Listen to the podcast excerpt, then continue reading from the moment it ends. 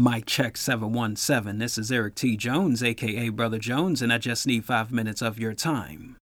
As I investigate the link between racism and racial health disparities for the next several weeks, I think it's essential to cover some of the pivotal historical moments that continually shape black health. One of those moments is the American Civil War.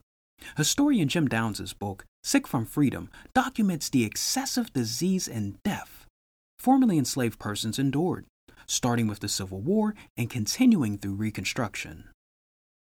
While disease and death also impacted soldiers during the Civil War, Downs notes that disease and death disproportionately affected emancipated persons, since they often lacked the basic necessities food, clothing, and shelter.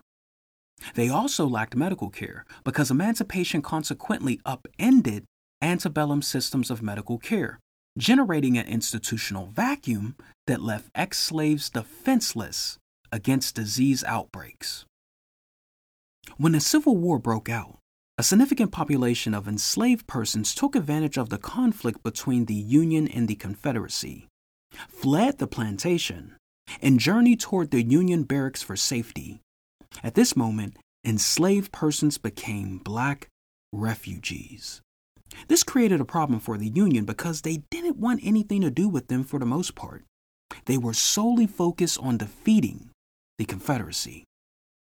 But the Union eventually realized they can use the black refugees as soldiers and laborers. Hence, Abraham Lincoln issuing the Emancipation Proclamation, a military tactic designed to inspire emancipated persons to join the fight and to undermine the Confederacy. Thus, the Union established contraband camps to house the black refugees who were considered contrabands of war. Unfortunately, these camps were overcrowded, unsanitary, and became breeding grounds for disease and death.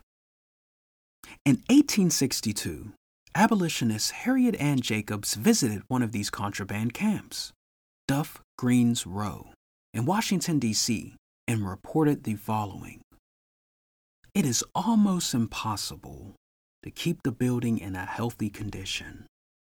Each day brings its fresh additions of the hungry, naked, and sick. In the early part of June, there were, some days, as many as 10 deaths reported at this place in 24 hours. At this time, there was no matron in the house, and nothing at hand to administer to the comfort of the sick and dying. I felt that their sufferings must be unknown to the people. I did not meet kindly, sympathizing people trying to soothe the last agonies of death. Those tearful eyes often looked up to me with the language Is this freedom? It's disheartening to know that some of our enslaved ancestors left the plantation only to die in a contraband camp. Given these conditions, a select group of Union officials, Northern reformers, and black refugees petitioned the federal government to provide them with medical care. Their advocacy led to the Medical Division of the Freedmen's Bureau, which established makeshift hospitals throughout the South during Reconstruction. Still, these hospitals were underfunded and consequently lacked resources. One notable disease that overwhelmed blacks during the Civil War and Reconstruction was smallpox. Although the medical community had a standard protocol for treating this disease, there was a prevailing belief that smallpox was the disease of emancipation. People inside and outside of the medical community, such as congresspersons, believed that free persons were unable to adjust to freedom due to a variety of factors like dirty habits, and immoral behavior.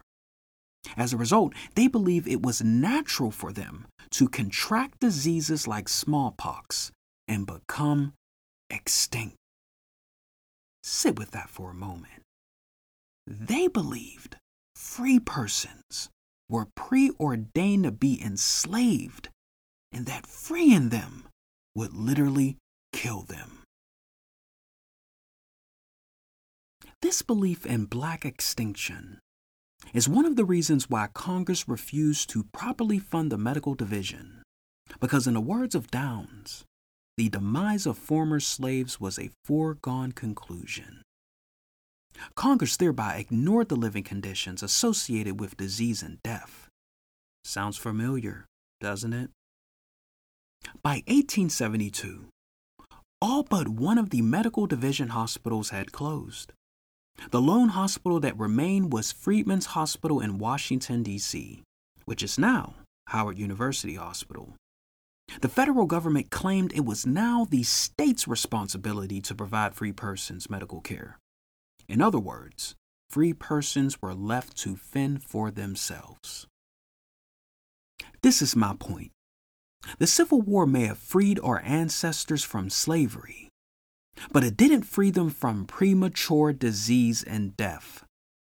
Once the government disbanded the medical division of the Freedmen's Bureau and delegated medical care to the state, a state that was rapidly moving toward Jim Crow, the foundation for racial health disparities in the postbellum period and beyond was set. You want to know why racial health disparities still exist? Because the black refugees' descendants in the 21st century are still living in contraband camps. Is this freedom